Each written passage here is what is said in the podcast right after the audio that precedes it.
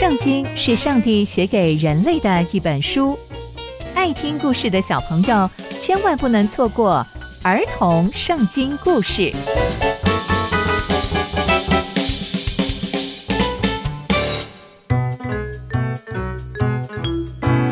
各位亲爱的大朋友、小朋友们，大家好，我是佩珊姐姐。小朋友们，今天佩珊姐姐要跟大家分享的故事是约押劝诫大卫。我们在前一集中知道，大卫王知道押沙龙的噩耗之后，就非常非常的难过，甚至啊，希望用自己的性命来换取押沙龙的性命。那大卫王身边的大臣们又是怎么看这件事情呢？毕竟押沙龙追杀大卫王，才让他们颠沛流离，流浪在外。那接下来又会发生什么样的事情呢？就让我们继续听下去吧。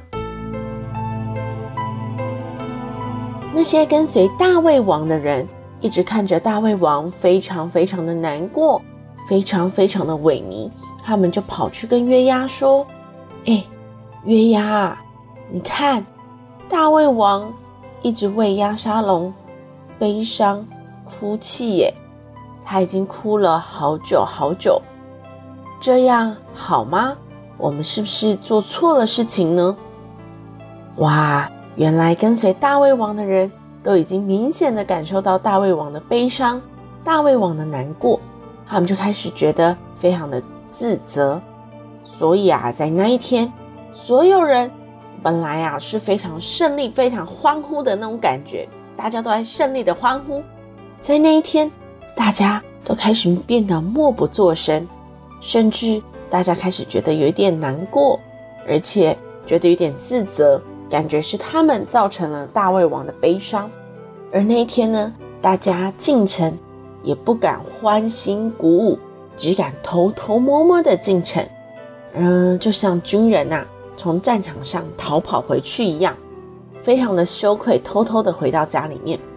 不敢大声的欢呼说：“我们打了胜仗，我们回来了。”他们完完全全都不敢，因为他们看见大卫王非常非常的难过，而大卫王继续蒙着脸，大声的哀哭，哭喊着：“牙沙龙啊，牙沙龙啊，我的儿子，我的儿子，怎么就这样走了？”而约押远远的就听到大卫王又在哭喊着。月牙就想，这样也不是办法，于是他就跑去跟大胃王说：“大胃王，你不要再这么难过了。你想一想，所有跟随你的臣仆，今天为了救你的性命，为了救你儿女，为了救你的太太，为了救你的妾的性命，他们奋力一搏，他们冲上战场，但你今天的难过。”让他们深深感到自责，让他们感到非常非常的羞愧。你想，你现在这么难过，岂不是你现在是恨那些爱你的人吗？你想一想，押沙龙可是追杀你的人诶，而我们这一些帮助你的人，却成了你口中那一些杀害了你所爱的押沙龙的人。这样子对我们来说是多大的伤害？这样不是让我们羞愧吗？唉，而且你今天的这种态度，让我们感觉到，如果今天押沙龙还活着，而我们都死掉，你反而会比较开心吧？你是这样想的吗？我想应该不是吧。如果可以的话，请你现在起来，出去，向那些跟随你的人说一下安慰的话吧。如果你不出去的话，我指着上帝起誓，今天晚上一定没有人愿意继续留下来跟随你了。而且我跟你说，这个后果是远比你出生到现在所遭受的一切灾祸更严重哦。大胃王听了听，他也知道自己不应该再继续沉浸在难过之中，所以他就起来，并且坐在城门口。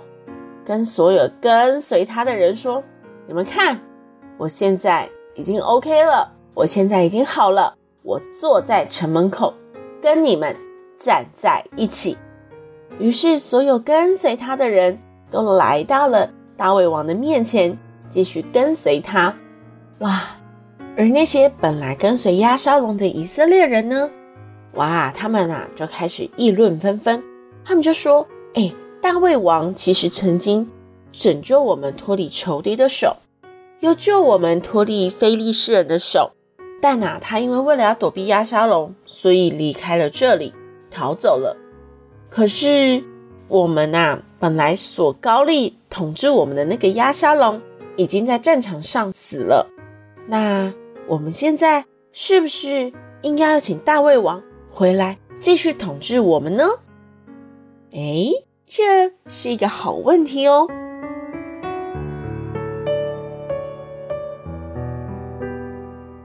从今天的故事，我们可以知道，大胃王因着鸭沙龙的噩耗悲痛不已，这也让大胃王的手下感到不知所措，即使打了胜仗，也要偷偷摸摸的。